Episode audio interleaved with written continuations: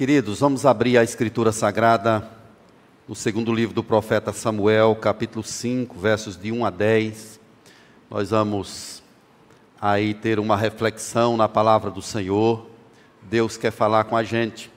Essa é uma narrativa histórica. E a Bíblia, ela tem uma mensagem para a época, para o público ao qual ela se dirigiu e também para nós hoje, ela se aplica às nossas vidas de forma prática. A gente vai ler o texto, 2 Samuel capítulo 5, versos de 1 a 10. Então todas as tribos de Israel vieram a Davi, a Hebrom, e falaram dizendo: somos do mesmo povo de que tu és, vocês o dois.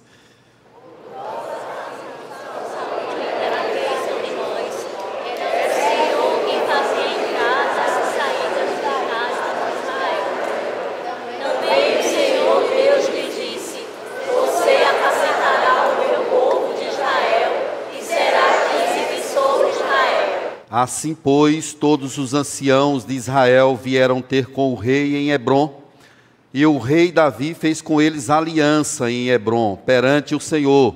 Ungiram Davi rei sobre Israel.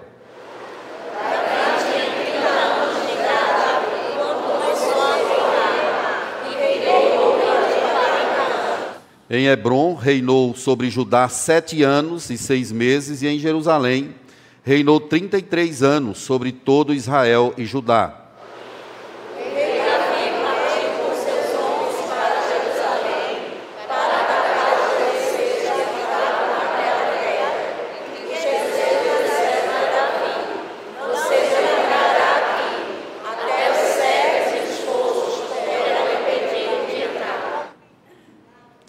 Porém, Davi tomou a fortaleza de Sião. Esta é a cidade de Davi.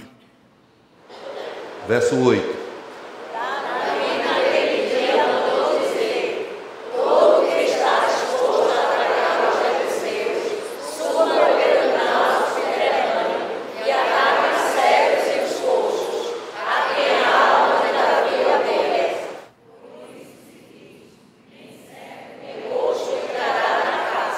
Vamos o 9 e o 10 juntos. Assim habitou Davi na fortaleza e lhe chamou a cidade de Davi.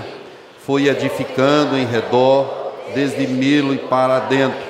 Ia Davi crescendo em poder, cada vez mais, porque o Senhor dos exércitos era com ele. Vamos orar. Senhor Deus, nos capacite agora a aprender da tua palavra. Pedimos a tua graça. Pedimos a Tua unção, o Teu poder sobre nós, nos dá sensibilidade agora para ouvirmos e abstrairmos os ensinamentos da Escritura. Entendemos que sem o Senhor não conseguimos tal proeza, portanto precisamos da Tua graça, precisamos do Teu agir em nosso viver, em nome de Jesus. Amém. Queridos, nós vamos tomar essa narrativa histórica e vamos conversar sobre as conquistas de Jerusalém. Então nós vamos entrar nesse texto e vamos ver o que Deus quer falar com a gente. A revelação de Deus é algo maravilhoso. Quando a gente olha para a Bíblia, a gente percebe um Deus que não ficou distante do seu povo, ele se mostrou através dos seus instrumentos. E isso é maravilhoso porque nos permite conhecer o Deus a quem servimos, nos permite conhecer o caráter de Deus. O Senhor prometeu uma terra, e essa terra chamava-se Canaã. Só que havia um problema. Essa terra prometida por Deus já tinha habitantes nela. E o povo de Deus deveria se achegar a essa terra e se apropriar dela, expulsar os seus moradores e ficar com a terra. Isso era a ordem de Deus, era o chamado de Deus para isso. Os Jebuseus, eles fazem parte de uma das tribos cananita. Canaã, ele é filho de Cã, que era filho de Noé. Então, Canaã é um dos 4 filhos de Cã. E todas as tribos, Amorreus, Jebuseus, Filisteus e tantas outras, provém aqui dessa linhagem Vejam que é uma linhagem que historicamente está conectada à vida de Abraão, à vida de Adão, à vida de Noé. Então, ao avaliarmos essa história, nós vamos perceber que existem conexões que nos remetem a esses homens lá no passado. O fato é que Deus prometeu isso. Se a gente lê Gênesis 10, 19, diz que o limite dos cananeus foi desde Sidom, indo para Gerá, até Gaza, indo para Sodoma, Gomorra, Admá, Zeboim, até Laza. Então são os limites da terra que Deus está estabelecendo para o seu povo. Nós sabemos que Abraão, ele sai de Ur e vem para Arã. E de Arã ele vai para Berseba, onde ele vai se instalar e posteriormente ele vai adquirir, vai se assenhorar daquelas terras conforme chamado de Deus. Era a promessa do Senhor. E essa promessa se repete a Jacó, se repete também a Isaac. Deus promete terra, promete descendência. Gênesis 28, 13, por exemplo, diz o seguinte: a terra em que agora estás deitado, eu te darei a ti e a tua descendência. É Deus prometendo a Jacó. Os filhos de Jacó foram 13, uma menina chamada Diná, e 12 homens.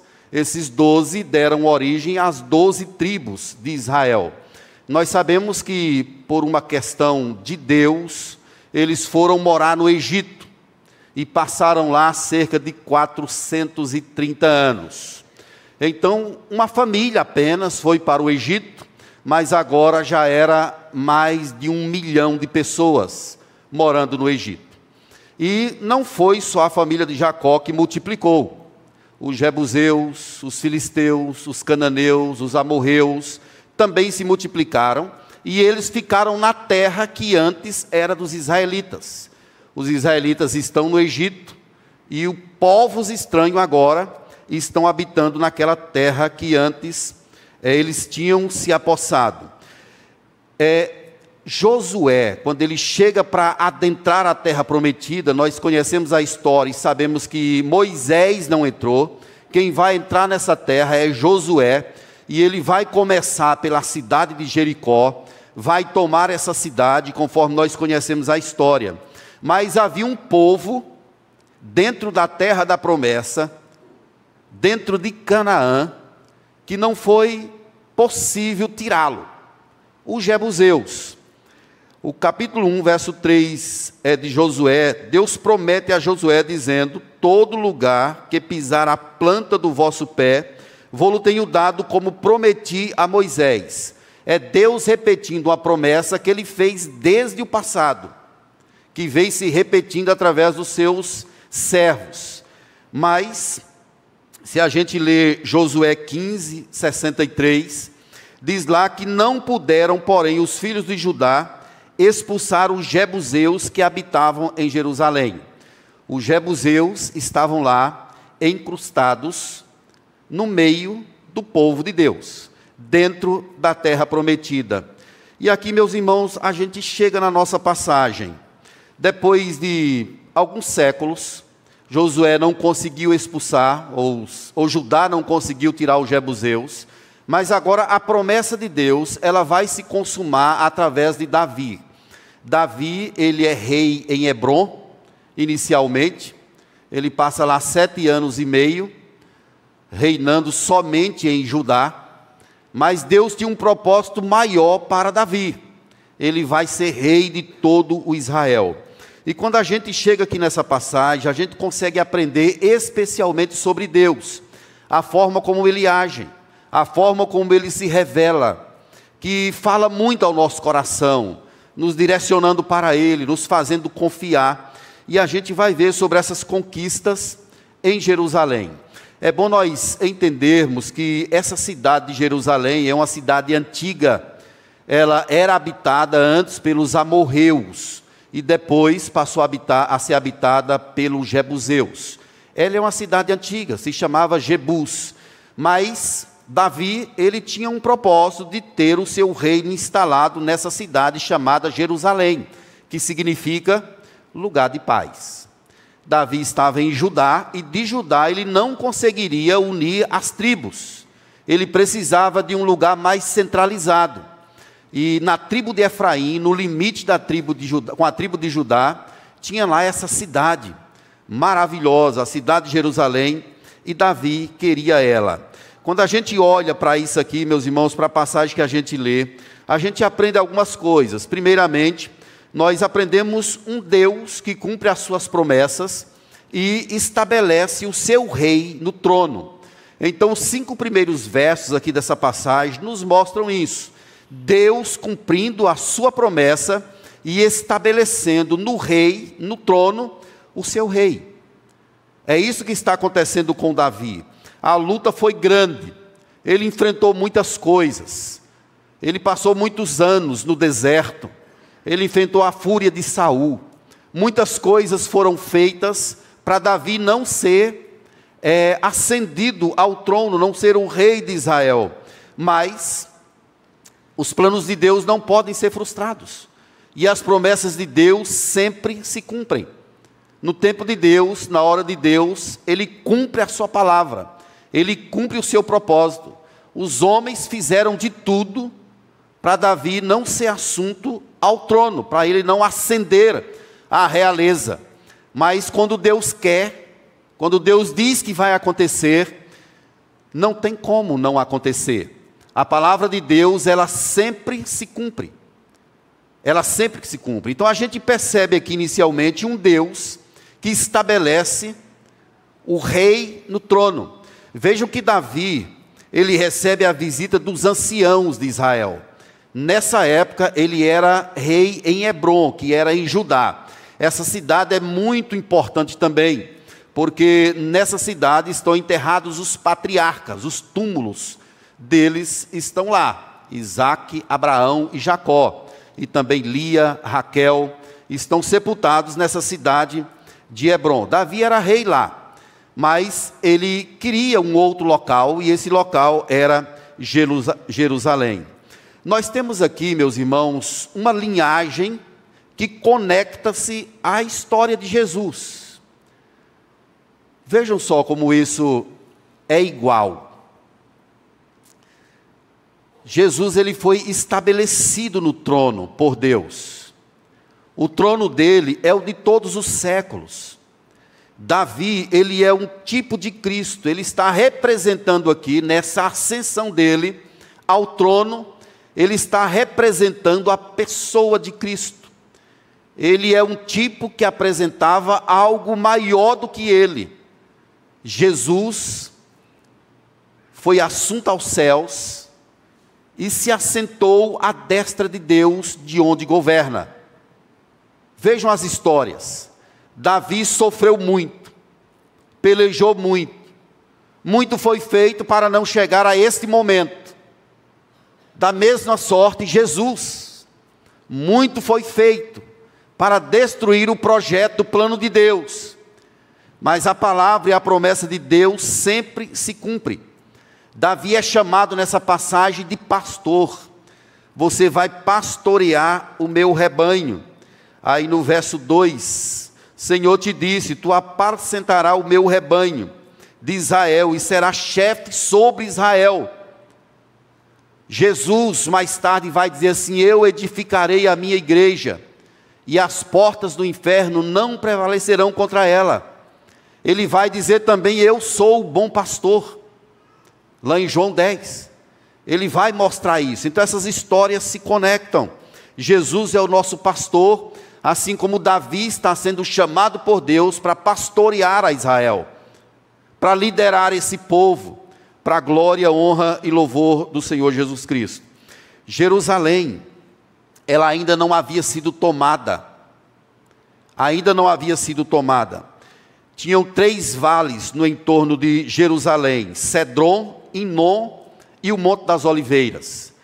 Era uma cidade fortificada, e não era fácil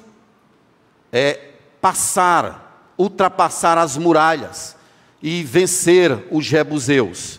Mas Deus tinha um plano maior, Deus tinha uma palavra maior, e em Isaías capítulo 2, verso 3, diz o seguinte: de Sião sairá a lei, e a palavra do Senhor de Jerusalém. Vejam, queridos, que já está no propósito de Deus, de que Jerusalém será tomada. Já está no propósito de Deus, que a palavra dele sairá de Jerusalém. Que de Sião, o povo de Israel vai ser pastoreado. É lá que Davi vai construir, vai arrumar o material para construir o templo, e depois Salomão vai construir e expandir ainda mais, até o Monte Moriá. Então essas histórias, elas se conectam a algo maior. Deus tinha um plano.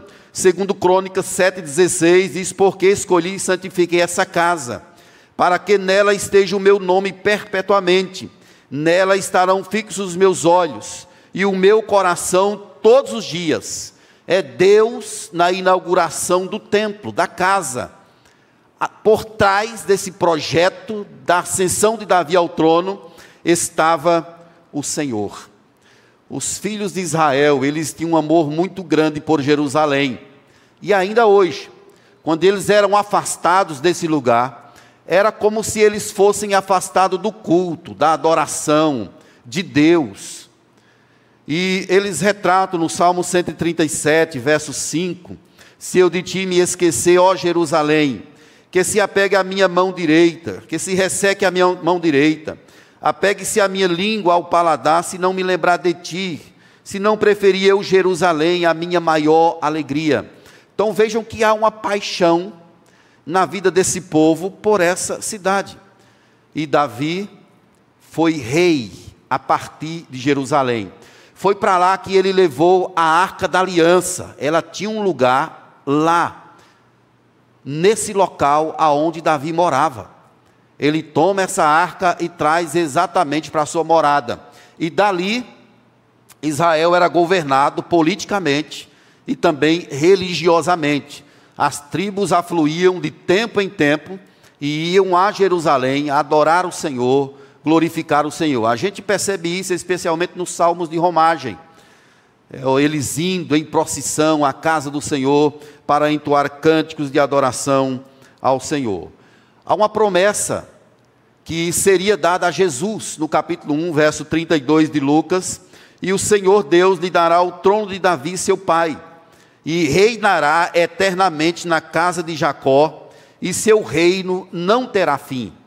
Então vejam, queridos, que aquilo que Davi começou em Jerusalém é algo que Jesus vai dar continuidade posteriormente, só que de forma ampliada. Aquilo que aconteceu em Jerusalém era só um pontinho dentro de uma história maior. A promessa de Deus não era propriamente uma terra material. Deus queria algo maior para eles. Era a própria presença do Senhor que estaria ali. A herança era o próprio Deus. A terra fazia parte, mas sendo só um ponto pequeno dentro de algo maravilhoso. Então, quando Jesus vem, ele amplia isso. Ele amplia isso. Nós fazemos parte hoje da cidade de Jerusalém. Não da Jerusalém territorial, geográfica, mas nós fazemos parte da Jerusalém. E um dia essa cidade virá do céu outra vez. Ela é chamada no Apocalipse de Nova Jerusalém. É a vinda dela para que nós possamos morar em Jerusalém. Vejam, queridos, que tudo isso, ele tem uma conotação espiritual. O que nós temos a ver com Israel, o país geográfico? Nada. Somente questões relacionadas ao fator chamado história. A visão de Deus nunca foi para um país, para um povo, para uma nação. A visão de Deus é para o Israel de Deus, que está espalhado pelo mundo afora. E nós fazemos parte disso. Dessa forma, aquilo que Davi fez lá em Jerusalém apontava para Cristo, que por sua vez envolveu a gente. Envolveu a mim, envolveu a você. Nós somos Israel de Deus. Quando a Bíblia diz: e no final todo Israel será salvo, não é o Israel geográfico, é a igreja. A igreja de Deus, ninguém se perderá. Esse é o Israel do Senhor. É o povo de Deus, a nação santa, o povo de propriedade exclusiva do Senhor. Então a gente aprende nesse texto aqui, irmãos, inicialmente, Deus cumprindo a sua promessa e estabelecendo um rei no trono. Mas uma outra questão que a gente aprende aqui é que o enfrentamento de adversidades é uma realidade. O enfrentamento de adversidades é uma realidade. A gente percebe isso quando a gente lê os versos de 6 a 8. Davi teria de tomar a fortaleza de Sião, ou a cidade de Jerusalém. Mas os jebuseus estavam lá. Os jebuseus estavam lá. E eles eram feiticeiros, como é próprio das tribos cananitas. Eles eram feiticeiros. E eles falaram que Davi não iria entrar naquele lugar, porque os coxos e os cegos o repeliriam. Davi não conseguiria entrar na fortaleza de Sião, ou em Jerusalém. De fato, meus irmãos, ainda hoje, se você acessar a internet, você vai ver os resquícios dessa cidade. Você vai ver as muralhas, os resquícios das muralhas antigas. Elas eram quase que intransponíveis, imbatíveis. Humanamente falando, não tinha como Davi entrar ali, mas havia uma promessa, no capítulo 15, verso 18 de Gênesis, Deus diz: a tua descendência dei essa terra, desde o rio do Egito até o rio Eufrates. É uma promessa de Deus. E no verso 20 dessa mesma passagem, cita o nome dos jebuseus. Então Deus havia dado a cidade dos jebuseus como possessão. Meus queridos, Davi teve algo de Deus, certamente, e ele se envolveu numa estratégia. Ele se envolveu numa estratégia para tomar essa cidade dos jebuseus. Os cegos e os coxos te repelirão. Você não vai entrar aqui. Mas é interessante que no verso 7 a gente lê: porém Davi tomou a fortaleza de Sião. Quem são os cegos e os coxos? Aqui, meus irmãos, tem um autor chamado Eugene Peterson. Ele traz um comentário a respeito desses cegos e os coxos que eu não vi em um outro lugar. Essa semana, conversando com o Fubá, eu digo: Fubá, você já viu em algum outro local essa indicação? E ele disse que não, mas que essa pessoa chamada Eugênio Peterson seria confiável. Nós temos aqui, meus irmãos, uma espécie de idolatria, segundo esse autor que eu citei, associado aos patriarcas. Jacó, ele ficou manco. Não foi isso? Depois daquele toque de Deus em Gênesis 32, ele saiu mancando. E Isaac ficou cego em sua velhice. Eugênio Peterson, ele cita um judeu estudioso sobre essas questões e diz que essa referência é uma referência de idolatria a Isaac e Jacó. Era uma espécie de desdém. Os jebuseus desdenhavam dos patriarcas. E agora estava desdenhando de Davi, dizendo que ele não entraria naquele lugar. Mas Davi tomou a fortaleza de Sião. É a primeira vez que essa palavra aparece na Bíblia. Davi tomou a fortaleza de Sião. E essa passagem, ou essa palavra, ela vai permear, vai reverberar na escritura toda. Sião é um sinônimo para a cidade de Jerusalém. A palavra Sião literalmente significa lugar de segurança, ou lugar de proteção. Davi tomou a fortaleza de Sião. Então, meus amados, Deus está aqui cumprindo a sua promessa, e a gente percebe que o enfrentamento de adversidades é uma realidade. Ainda hoje tem o canal, o local por onde Joabe entrou com seus homens e tomou a cidade dos Jebuseus. Ainda hoje tem esse local. Tem a fonte de Giom. Ainda hoje ela serve para saciar a sede das pessoas que moram lá.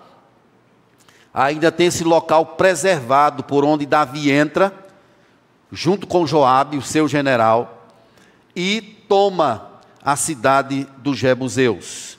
Curiosamente, meus irmãos, isso se conecta à pessoa do Senhor Jesus. Davi, ele enfrenta muitos obstáculos, sofreu para poder chegar a esse momento. Da mesma forma, Jesus, ele enfrentou diversos obstáculos para chegar aonde chegou. Ele enfrentou a cruz, enfrentou escárnio, enfrentou desprezo, enfrentou os assaltos demoníacos, mas ele chegou à vitória. Então o que Davi percorreu, a luta dele para tomar a fortaleza de Sião, ela pode nos deportar diretamente àquilo que Jesus enfrentou, ao Gólgota, à caminhada dele para a cruz, e finalmente ele venceu os seus inimigos, e venceu na cruz do Calvário, concedendo vitória à sua igreja. E olhe, meus irmãos, a palavra de Deus, ela diz em Isaías 28:16, eis que eu assentei em Sião uma pedra, pedra já provada, pedra preciosa, angular, solidamente assentada. Aquele que crê não foge. Eu assentei uma pedra em Sião. Que pedra é essa? Essa é uma prefiguração que Deus está falando através de Isaías, que se deporta diretamente ao Messias, ao Senhor Jesus Cristo. E ele é uma pedra angular, ele é pedra de tropeço, conforme a palavra de Deus nos retrata. Romanos 9, 33, eis que põe em si uma pedra, pedra de tropeço e rocha de escândalo, e aquele que nela crê não será confundido. A pedra que foi estabelecida em Sião, com a ascensão de Davi ao trono, com o enfrentamento das dificuldades, essa é a pedra que aponta para aquele que é vencedor, para Jesus Cristo, nosso Rei, nosso Senhor, para aquele que era, que é e que há de vir. Davi chamou aquela cidade de a cidade de Davi, Jerusalém, e a estabeleceu como capital. Por um tempo ela funcionou como capital. Depois, com o desmembramento do reino, o reino foi dividido em duas partes, e Jerusalém ficou como capital de Judá e de mais uma tribo e meia, Efraim e Manassés.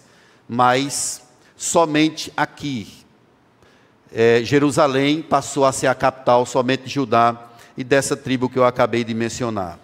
Davi, ele enfrentou muitas dificuldades, queridos, para poder vencer. Enfrentou os cegos, os coxos. Ele enfrentou aquela idolatria que estava impregnada ali na cidade dos Jebuseus. Ele purificou o local, e ele agora vai trazer, enfrentar os seus inimigos, os filisteus posteriormente, e agora vai trazer todo o povo para perto de si. Então, queridos, a gente percebe aqui que o enfrentamento de adversidades é uma realidade, é inevitável. Você e eu, como Davi, como Jesus, nós enfrentamos diversos obstáculos aqui na terra, ou não enfrentamos? A própria Bíblia diz que no mundo tereis o quê? Aflições, mas tende bom ânimo, eu venci o mundo. Nós temos diversos obstáculos, mas a vitória, meus irmãos, passa por isso.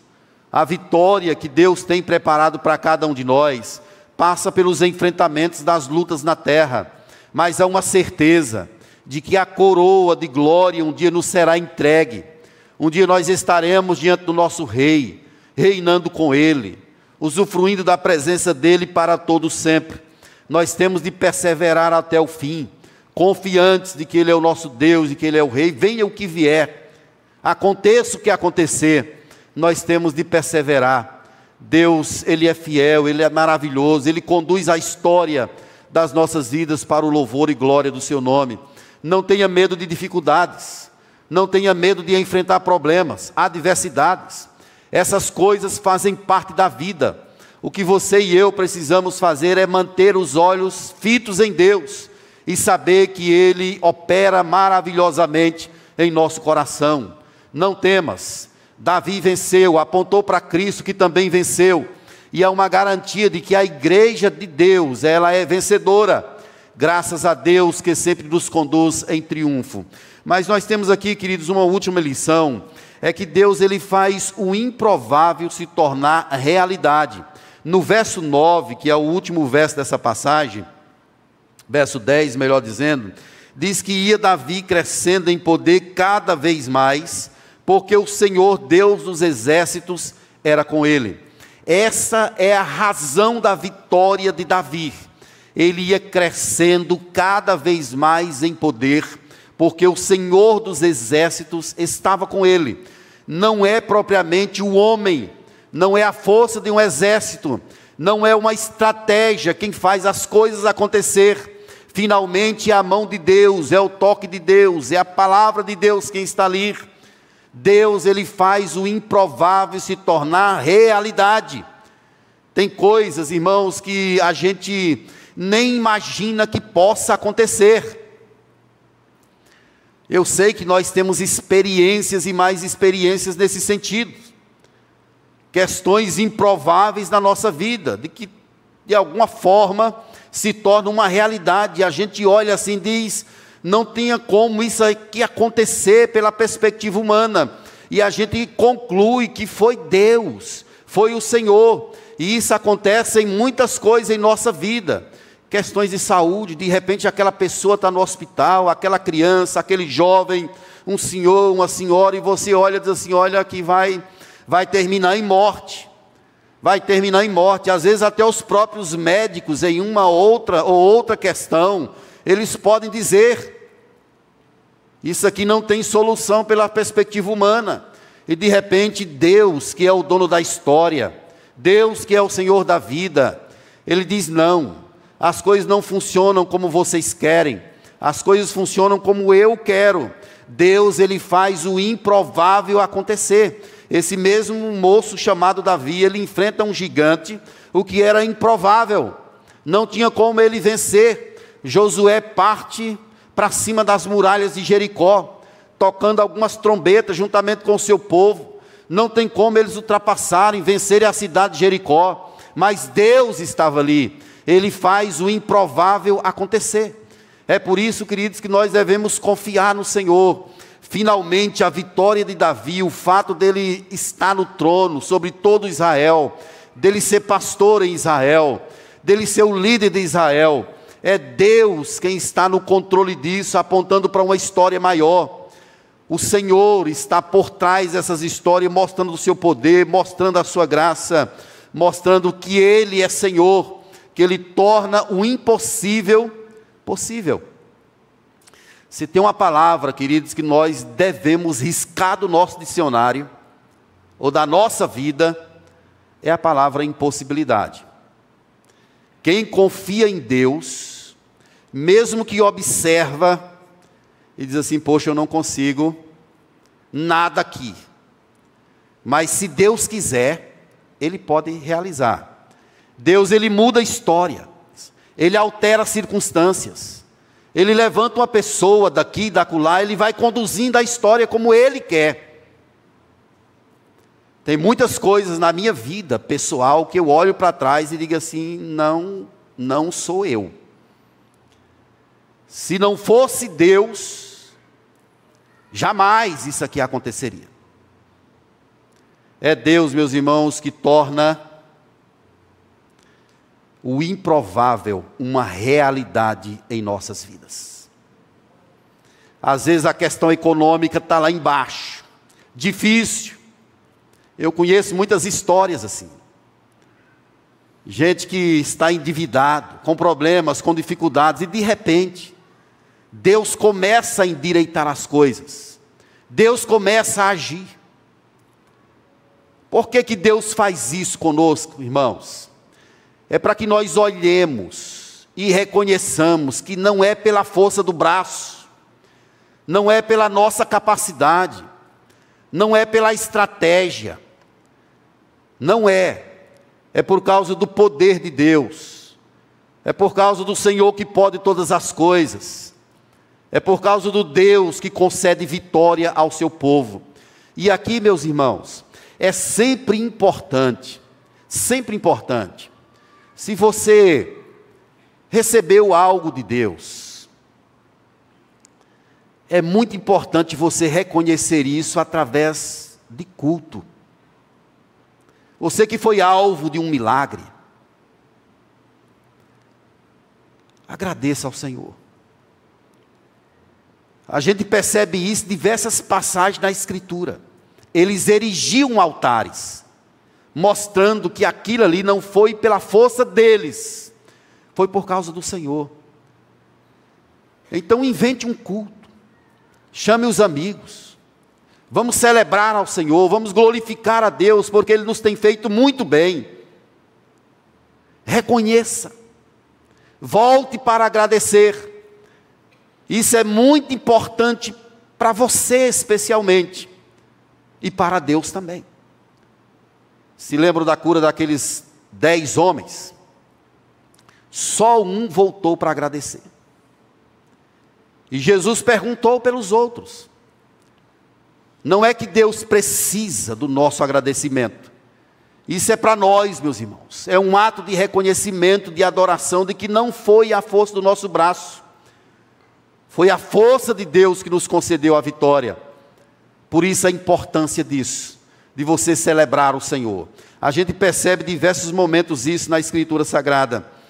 Nós conhecemos que a cidade de Jerusalém, ela se perdeu. O próprio Jesus, ele retrata em Lucas 13, 34, dizendo assim: Jerusalém, Jerusalém, que matas os profetas e apedrejas os que te foram enviados. Quantas vezes quis eu ajuntar os teus filhos, como a galinha ajunta a sua ninhada debaixo das suas asas, e não quisestes. Jerusalém rejeitou o Messias. Rejeitou o Messias. Ele veio para os que eram seus, e o quê? E os seus não o receberam. Eles não acreditam em Jesus como sendo o Messias. E também eles não têm a Bíblia como palavra de Deus. A Bíblia para os judeus é a Torá, a lei. É a Bíblia deles. Não a Escritura como nós temos aqui. Nós sabemos que o Messias já veio. Que ele virá outra vez, mas agora não mais para resgatar ninguém. Agora ele vem como um reto juiz, como o Senhor da história. Antes ele veio como um cordeiro, foi à cruz, entregou a sua vida por nós, mas agora ele vem como um leão, para exercer justiça, para estabelecer o seu reino perpétuo, reino de paz, conforme a prescrição da palavra do Senhor. Quantas vezes quis eu ajuntar os teus filhos, e você não deixou, você não quis. Você que matas os profetas, você que apedrejas os que te foram enviados. É Jesus falando, meus irmãos, é Jesus falando. Deus, Ele abençoou a minha vida e a sua vida, especialmente estabelecendo um rei em seu trono. Jesus Cristo reina. Ele está sentado em um alto e sublime trono. Ele é o Senhor da nossa vida, é o Deus da nossa história. Qual é a razão da história de Davi, da vitória de Davi? O verso 10 é bem claro. Eu queria que colocasse aí no telão para a gente ler toda a igreja. Vamos lá? Ia Davi...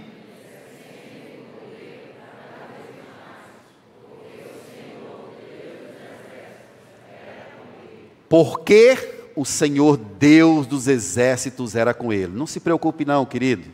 Se Deus é contigo, se Deus é comigo, fique tranquilo. As coisas do Senhor, elas acontecerão conforme o chamado, conforme a perspectiva de Deus.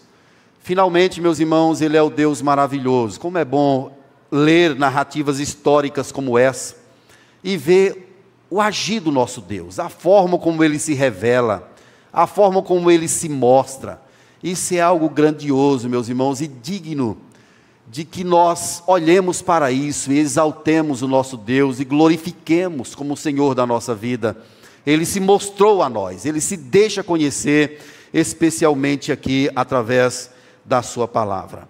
E aqui, meus irmãos, apenas algumas considerações para a gente concluir, dizendo assim, o que que a gente pode aplicar disso? Eu disse no início dessa pregação que a mensagem bíblica, ela tem uma perspectiva para a época e tem também uma perspectiva para nós hoje, é a forma como ela se aplica a nós hoje.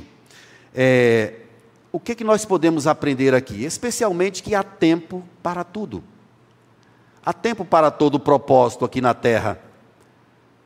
Davi, ele foi assunto ao céu no tempo de Deus, na hora de Deus, conforme o chamado de Deus. Então, não fique apressado.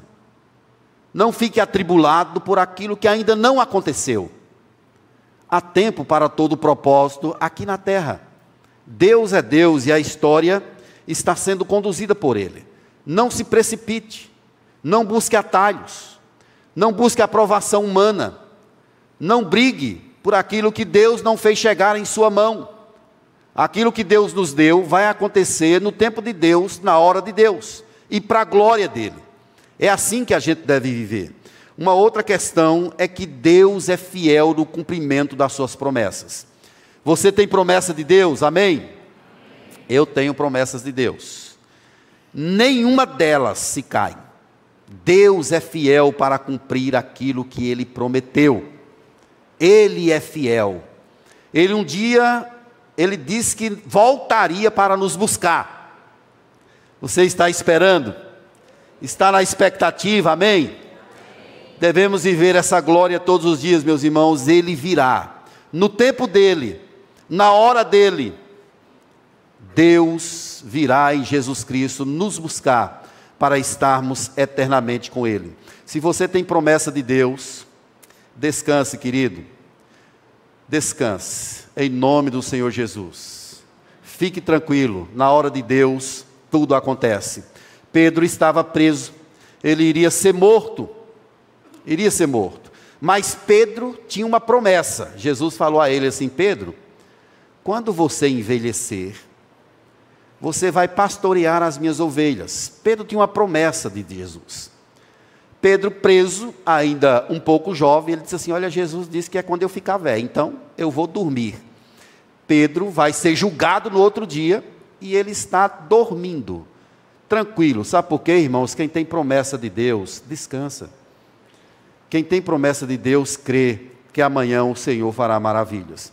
E por fim, meus irmãos, nós precisamos trazer em nosso coração, convictamente, a certeza de que Jesus está sentado no trono.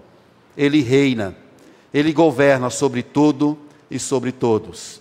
Assim como Davi governou sobre todo Israel, Jesus governa absolutamente sobre a sua igreja. A nossa história está sendo contada por Ele, e é tudo para o louvor e glória do Senhor. Que Ele abençoe a tua vida, abençoe também a minha vida, e que nós venhamos a caminhar cada vez mais sob a perspectiva desse Deus Santo que nos tem abençoado com toda sorte de bênçãos. Vamos ficar de pé agora para a gente poder orar ao Senhor. E depois a gente vai cantar um cântico de louvor.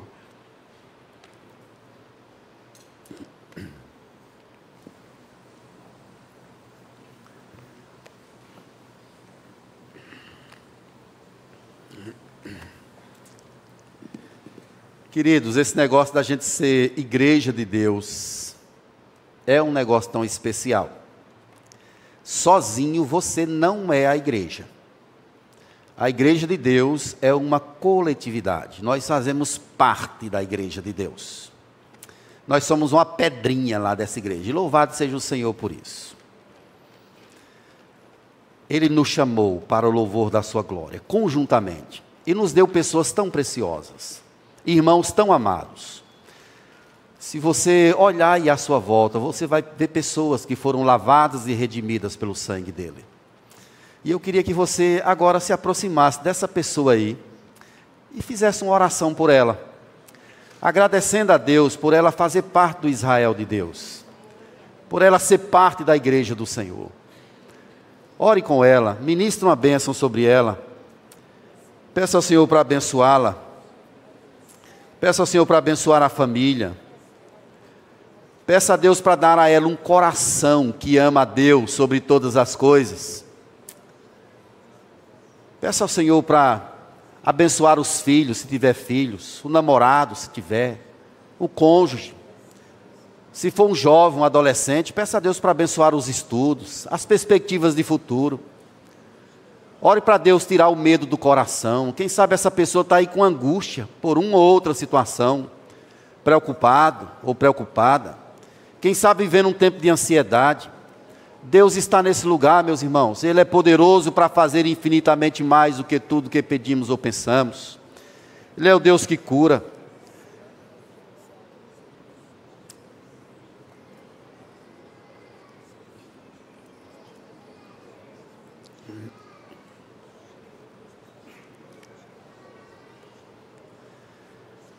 Ó Deus amado, Senhor da igreja, louvamos o teu nome, Senhor. Eu sei que o Senhor está no trono, que o Senhor reina. Nós vimos isso na tua palavra. Quando a gente lê o Apocalipse, a gente vê um grande trono e tem alguém sentado nele. É o Senhor dos exércitos, Jesus Cristo, Senhor da nossa vida. Nós somos súditos desse reino e queremos humildemente agradecer o Senhor por tamanha graça. Quem somos nós para pertencer à família do Senhor? O que fizemos para pertencer à tua igreja? Nada, Senhor, absolutamente nada. Entendemos que isso é um ato de graça, é um ato do Senhor, é uma provisão do Senhor. Por isso queremos te louvar, queremos te agradecer.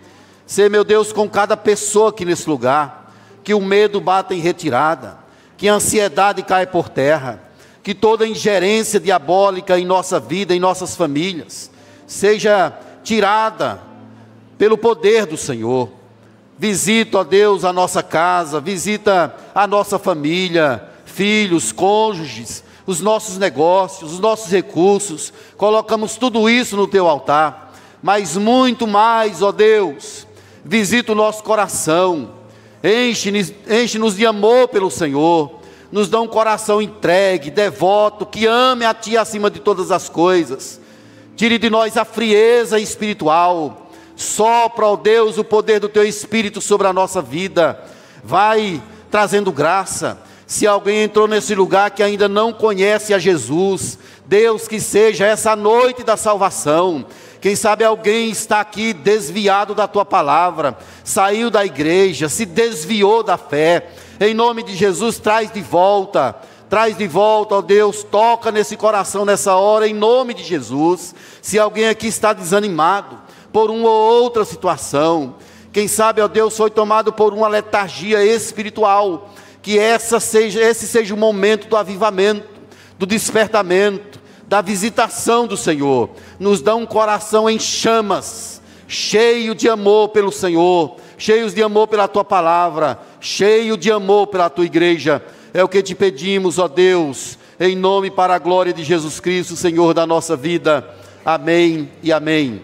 E agora, queridos, que a graça e a paz de Jesus, o amor eterno de Deus, o nosso Pai amado, que o poder e a glória do Espírito repouse sobre nós, igreja de Deus espalhada por toda a terra, agora e para todos sempre.